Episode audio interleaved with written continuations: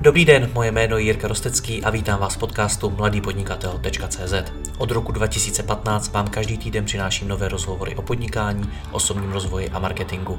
Všechny najdete nejen zde jako audio, ale i jako video na webu www.mladýpodnikatel.cz. Pokračovat v mé tvorbě mohu i díky partnerům. Jedním z nich je i největší český prodejce nových regálů bazarovéregály.cz s nabídkou až 30 tisíc nových regálů skladem a i hned k odběru v Brně.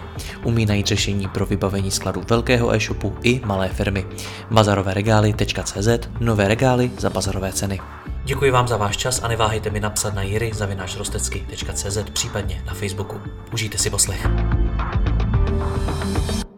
Dobrý den všem posluchačům. Když se v mých rozhovorech bavíme o skladech nebo logistice, bavíme se nejčastěji o procesech, technologiích a penězích. Sklad, ale i samotnou logistiku, stejně konec konců jako celý firmy, tvoří především lidé. A právě proto si v dnešním rozhovoru s ředitelem logistiky Skladonu Maxem Kovářem budeme povídat o tom, jak sklad připravit po lidské stránce a jak nad lidmi ve skladu přemýšlet. Maxi, ahoj. Ahoj Jirko, dobrý den všem, co nás sledují. My už spolu máme jeden rozhovor, musím říct, že byl velmi oblíbený, nebo je oblíbený a velmi dobře hodnocený. Ty jsi v něm řekl, že si velkou část kariéry pracoval jako skladník až postupem času se vypracoval do vedoucí pozice. Tak eh, jaký podle tvý zkušenosti má kolektiv a nálada v něm vliv na fungování skladu? Mm, bych to vzal obecně jako kolektiv a ta nálada celkově na fungování firem, nejenom ve skladu, to prostě funguje obecně. Pokud, eh, pokud ten kolektiv je, má, dobrou, eh, má dobré podmínky, cítí se tam dobře, má dobrou náladu, do té práce chodí rádi, i občas se zasmějou, jasně, že se musí makat, eh, ale pokud je to tak, že zabere se, pak se dokážeme i zasmát, není to tak, že uh, ten kolektiv se štěpí, to znamená, jsou tam různé, různé vzorky těch lidí, někteří pracují víc, někteří pracují míň uh, a tak dále, tak samozřejmě, že to má, má vliv na ten chod a na tu motivaci vůbec těch lidí. Pokud jsou tam lidi, kteří třeba vidí, že někdo pracuje méně a tak dále, postupem času samozřejmě je to pro ně demotivující. Proč já mám dělat více a, a chtěl bych i, ale mám za to stejné peníze, tak jako proč, jo. Takže samozřejmě má to na to obrovský vliv a je třeba o to dbát a pečovat a ten kolektiv je to nejdůležitější a je třeba to opečovávat. Samozřejmě jsou to lidé, kteří uh, pracují, a teď to nemyslím zle a nechci je nějak zazovat na nižších pozicích, takže uh, věci vidí jednodušeji nezajímá je to, co se děje v pozadí té firmy. My jako šéfové musíme jim dát vždycky nějaké uh, ty podmínky, které oni k tomu potřebují a svoje bolístky s vedením firmy si můžeme schovat pro sebe. Jo? To, to, když to řeknu Oni jsou tam od práce, když jim nachystáme tu práci, nachystáme jim dobré podmínky a oni to odpracují a ještě bychom si přišli pobrečet, že jak je to těžké tu firmu vést a tak dále, tak to už si myslím, že tam jakoby nepatří. Takže nejdůležitější, za mě je to nejdůležitější část, protože my v kancelářích a celé to vedení jsme jakoby tou podporou a oni jsou ta výkonná jednotka. Takže to řeknu, je to stejné jako starat se o svůj motor v autě. Když chci, aby to mělo výkon, aby to dobře jelo, aby to šlapalo jako hodinky, tak je třeba se o něho postarat, aby byl v dobré kondici a v dobré náladě.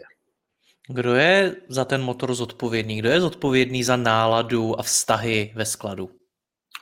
Um, teď záleží, záleží, o čem se bavíme.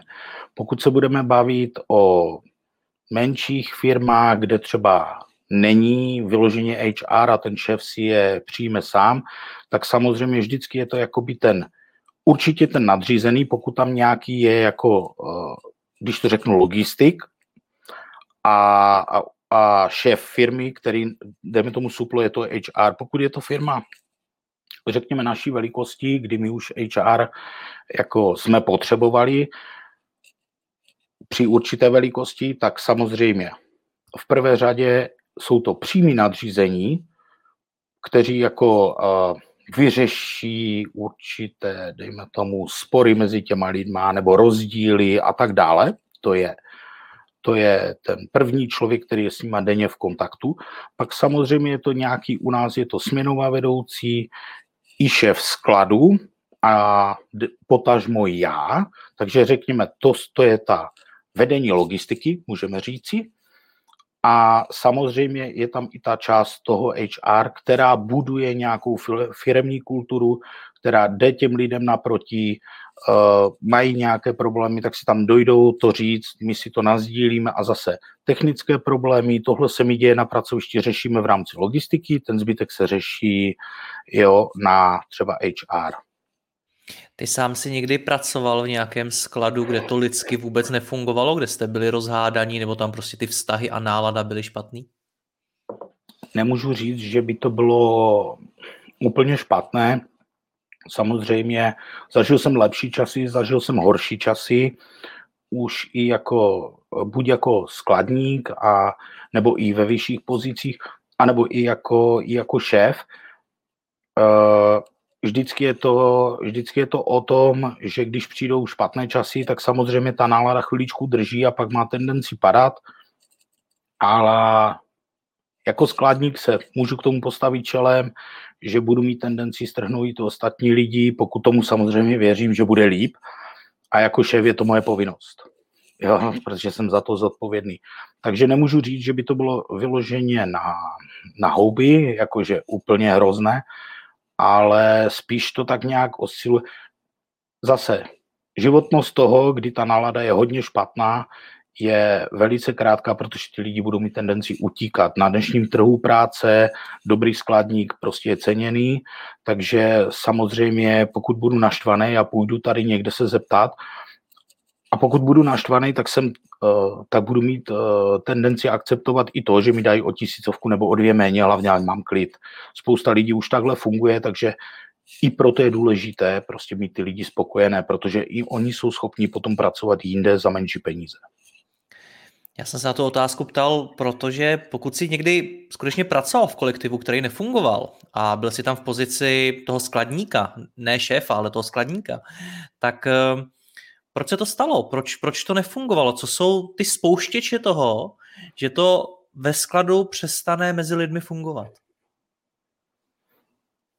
Um, je jich víc. Já začnu jakoby zase od spodu od těch, od těch lidí a od, dejme tomu, nějakých sporů mezi nima.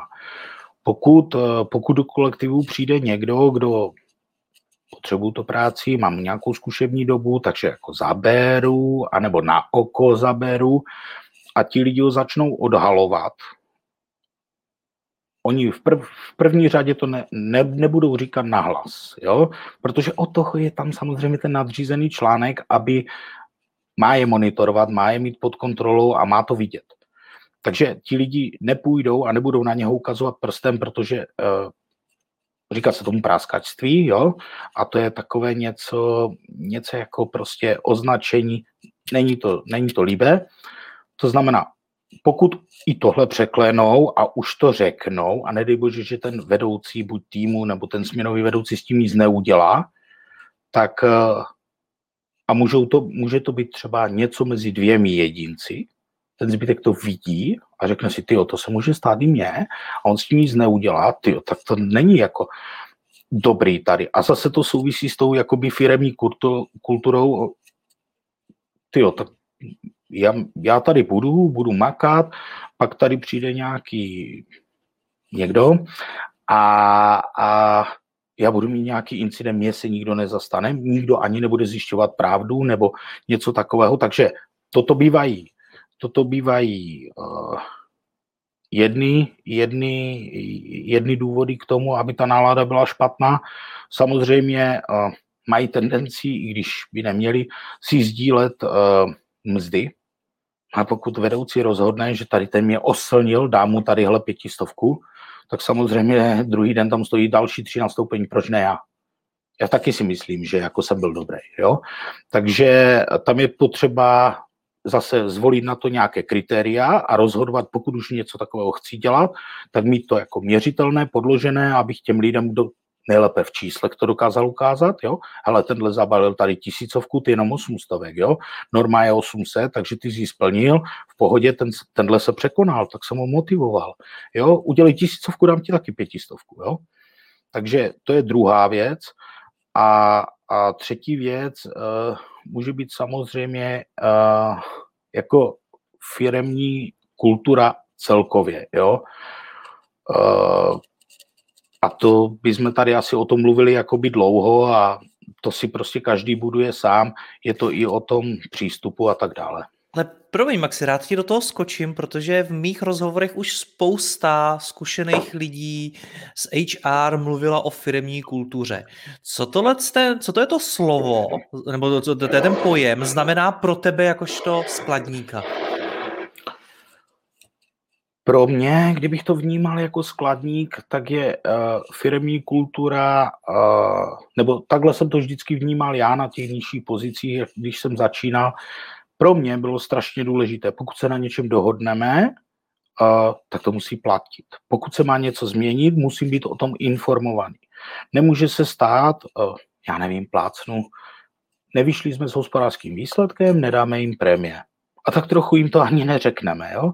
Tak uh, jo, to znamená být, za mě je to to, na čem se domluvíme, to platí. Pro mě je to i ta upřímnost a moje zkušenost je, že většina lidí to taky volí. Uh, firemní kulturou taky může být to, že vždycky, když máme narozeniny, tak my se tady všichni nastoupíme, popřejeme si pro někoho je to samozřejmě jako, že se červená, je, jako necítí se třeba úplně komfortně, ale většina lidí to samozřejmě ocení. Druhá, další ty věci je, že my mu nedáváme dárek uh, nějaký, my se tady prostě složíme, tady to někdo oběhne, jo, jestli je to HR nebo směnová, vybere se prostě a tak dále. Jestli se narodí dítě, koupíme tady nějaké dupačky s firemním logem nebo s něčím, jsou to tady ty malé drobnosti, tohle je pro mě jakoby v, v té v téhle personální části, je to ta firemní kultura pro mě. Mohl bych odvykládat spoustu věcí, které tady máme.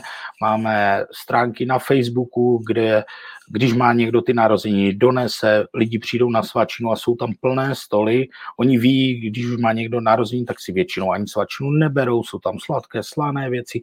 Takhle si to umí udělat. A to je u mě ta firmní kultura, u nás i brigádníci říkají, že je jim tady dobře. Jo, teď samozřejmě pomínu toho, že když se podívám vedle, tak bych mohl vidět, že tam dostanu o 10 korun víc.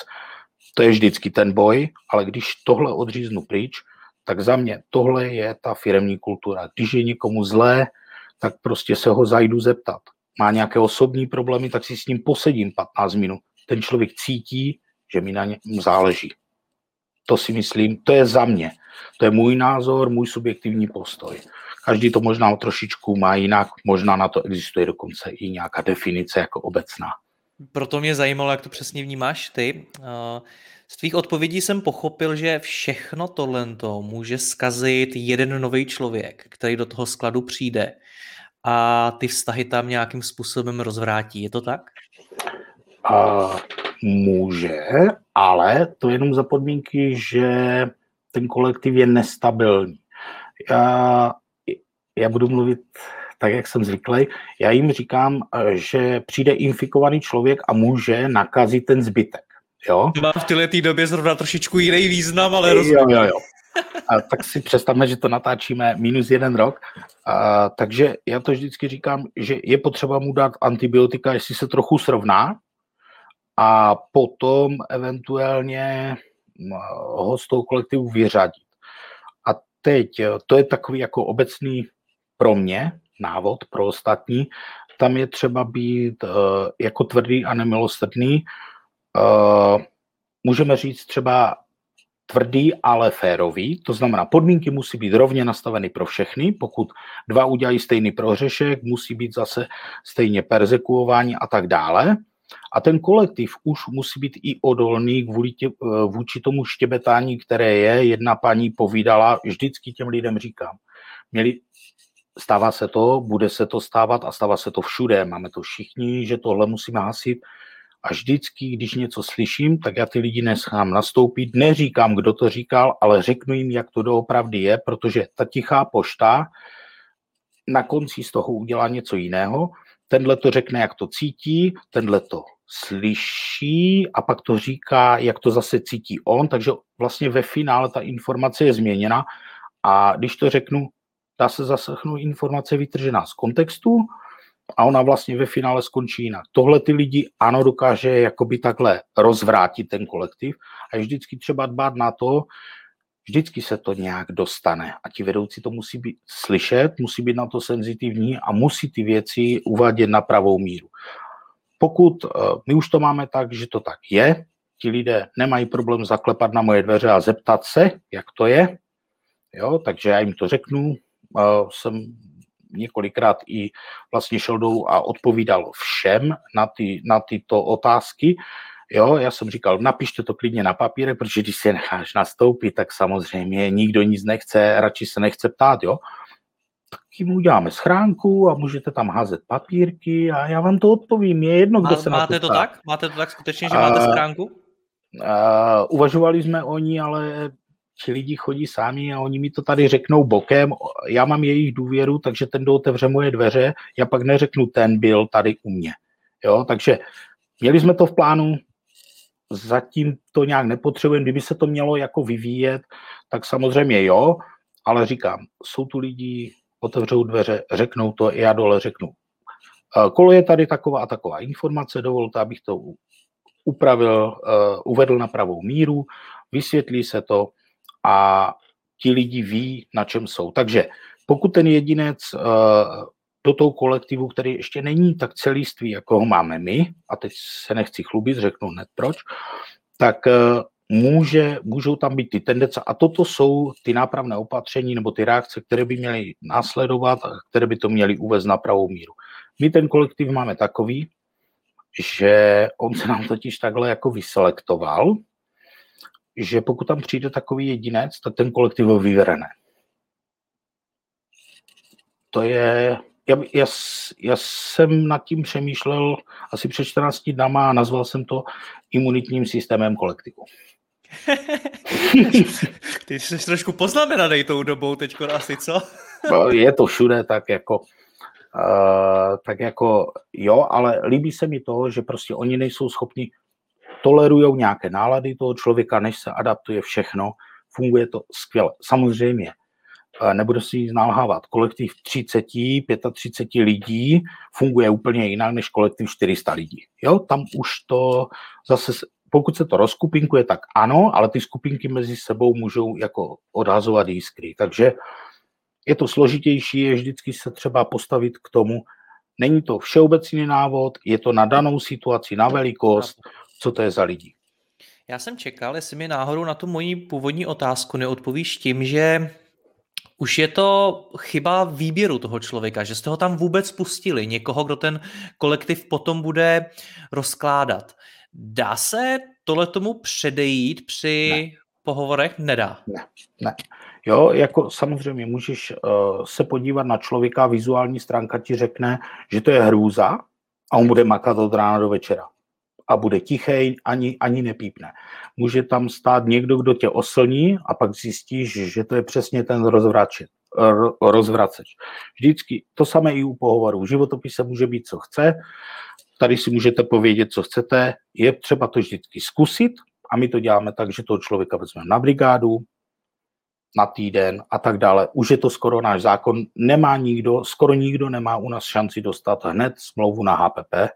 Vždycky projde tím kolektivem, takhle mu to otevřeně říkáme, pojď tady na týden, my si vyzkoušíme tebe, ty si vyzkoušíš nás, mrkneš se na prostředí, je to dobrý, je to špatný a pak cestujeme dále. Samozřejmě nemá šanci to odhalit, takže potom je otázka i nastavení dob smluv, protože jako tři měsíce zkušebky se dá jako přijít v přetvařování, no a pak UPRM, že?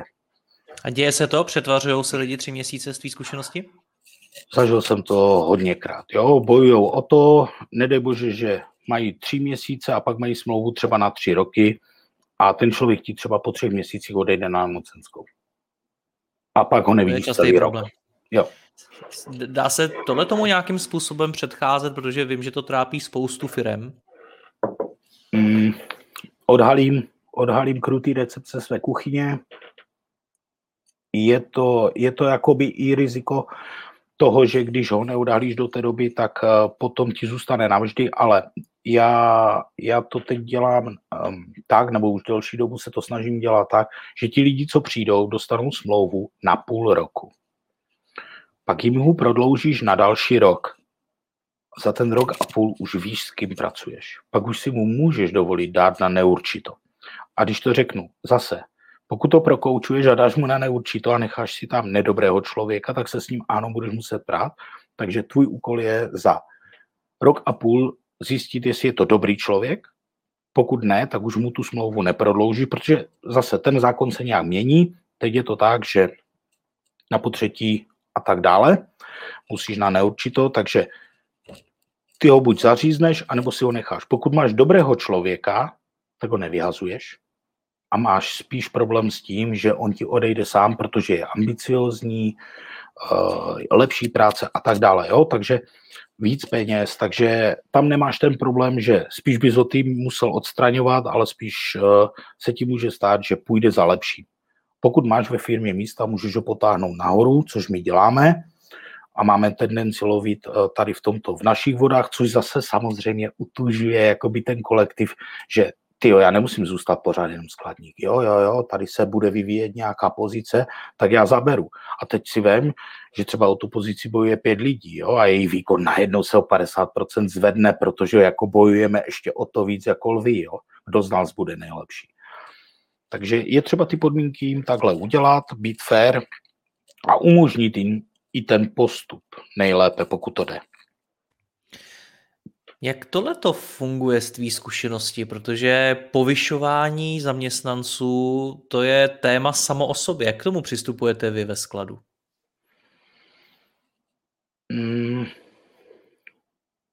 Jsou tam, jsou tam samozřejmě, je tam nějaký pocit toho, nebo, nebo zkušenosti a fakta, které nás sbíral a samozřejmě i pocit toho vedoucího nad ním. Jo? Tady se bavíme, pokud už člověka povýším a není operátor jako takový, protože operátor vede sám sebe. Vedoucí týmu už vede tým. A tam už musí mít na to proporce. To znamená, člověk znalostí, techni- technické znalosti jsou ta první fáze. Pokud je operátor šikovný, tak je to super. Pokud je operátor šikovný a přijde za vedoucím a řekne, proč to děláme tak, proč to neděláme jinak. Aha, aha má tendenci si to zlepšit, dobře. Pokud uvidím, hele, pojďme, eh, pojďme tady zabrat teď, pojďme tady ty krabice předělat, pojďme tady uklidit. Aha, to by mohl být dobrý vedoucí, on má tendenci i strhnout ten kolektiv na svoji stranu, jo, a tak dále, tak tam už jsou ty proporce a zase bavíme se o tom, že pojď si to zkusit, protože mno, mnozí lidé to vidí jednoduše, jako že to je vedoucí, on má víc peněz. No má, ale má za to hromadu zodpovědností. Jo, pokud má tým o deseti lidech, tak zodpovídá za deset lidí. Jo. Každý může udělat uh, něco jiného, jiný průšvih, nedej bože, že mu jich půlka onemocní, taky to musí řešit a tak dále. Takže uh, přistupujeme k tomu tak, že máme tendenci naše, naše lidi nechat růst a vybíráme je přesně takovým způsobem. Vždycky se to musí odzkoušet, dát jim ten popis, někteří lidé, i když jim položíš popis pracovní pozice předně, se tak podívají a řeknou, no ale tady jako reporty a tak, No jasně, já potřebuji vědět, ne přece, jako, že dobrý nebo nedobrý. Ve finále uh, pracujeme na reportech, oni budou automatizované, takže my už je po nich nemusíme chtít, ale já je po nich musím chtít, protože když mi ho dají, tak já vím, že ho mají v hlavě a že ten tým mají pod kontrolou. Jestli tenhle dělá 300 a tenhle tisíc objednávek a přijde jim stejná výplata, zase, jo, vracíme se na ten začátek, blbá nálada. Poznáš na tom člověku už na začátku, že má potenciál růst podle něčeho? Mm, většinou to poznat jde a je tam, já nevím, jak bych to popsal, je to prostě ten člověk má takový drive, jo, a, a to už při pohovoru poznáš, že jako máš šmrnc a na, té, na tom provozu vidí, že ten člověk se nebojí, i když je pozičně stejně, říct, hele, tohle nedělej, dělej tohle.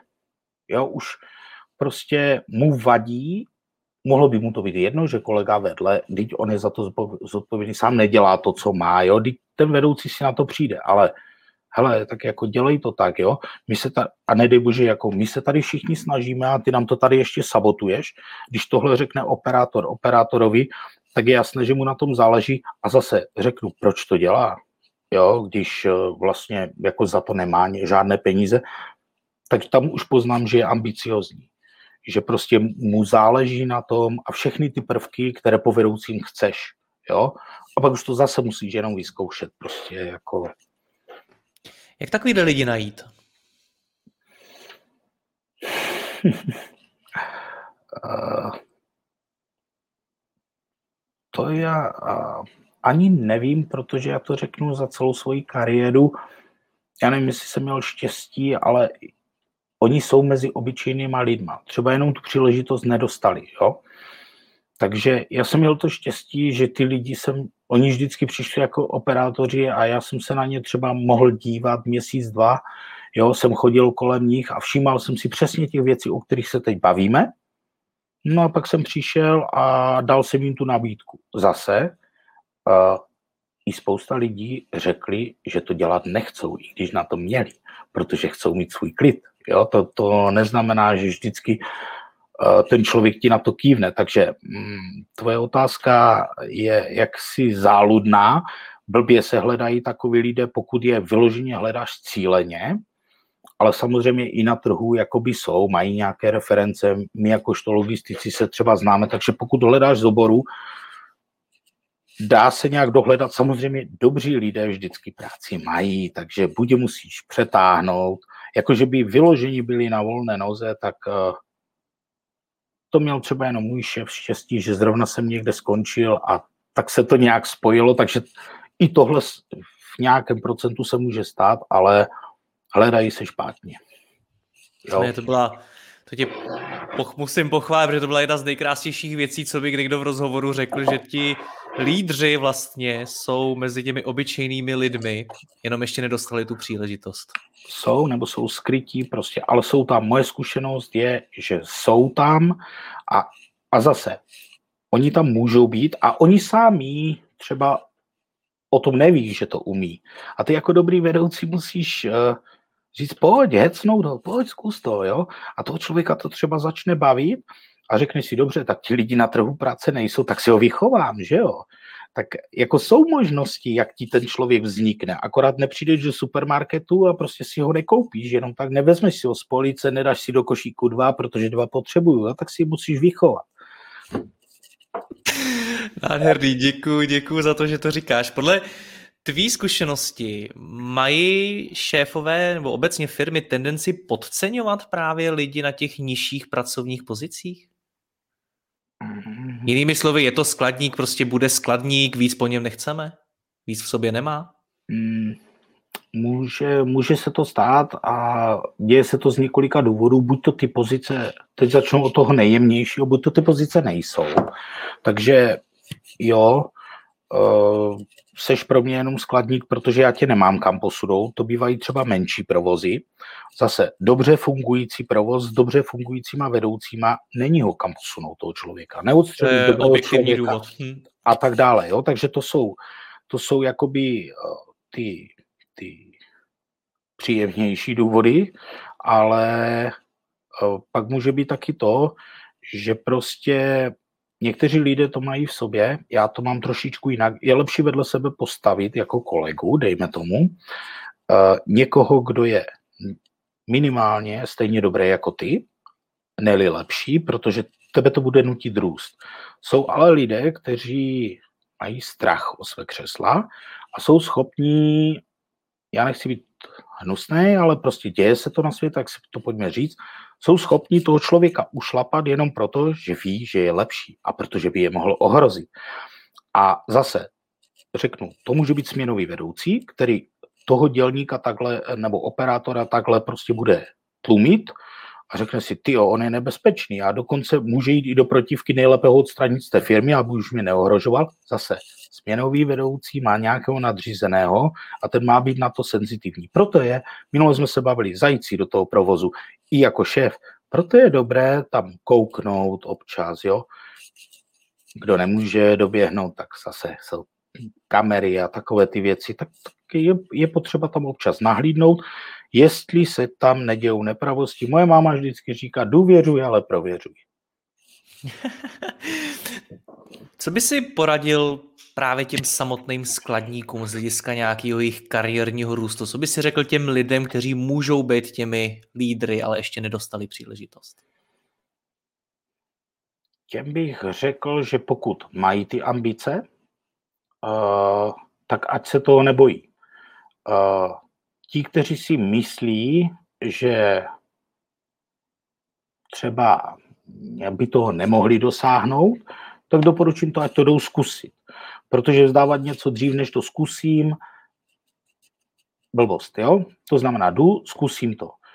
A já mám v životě, já mám v životě vyzkoušené, že minimálně z 80%, co si vytyčíš, tak toho dokážeš dosáhnout. Je jenom na tobě, jak moci urputnej. To znamená, nezlomit se při prvním nezdaru. Jo? Uh, nebát se toho, že selžu. Nikdo tady učený z nebe nespadl, nikdo tady není stoprocentní. Já dělám chyby do dneška a budu je dělat až do své smrti. Jo, prostě nikdy zemi nebude bezchybný člověk. Takže uh, zase je to otázka toho, jaké mají ty nadřízené a tak dále, ale obecně, pak když to jenom trochu cítí, tak se prostě musí snažit a musí mít hlavně výdrž. Někdy na, na to povýšení nebo na to budou čekat na ten správný okamžik, budou čekat třeba i tři čtvrtě roku. Pokud jim to stojí za to, tak si prostě musí počkat. Je otázka, mám 25 let, mám čekat tři čtvrtě roku a pak s tou budu těžit celý život, tak to je asi výhodné.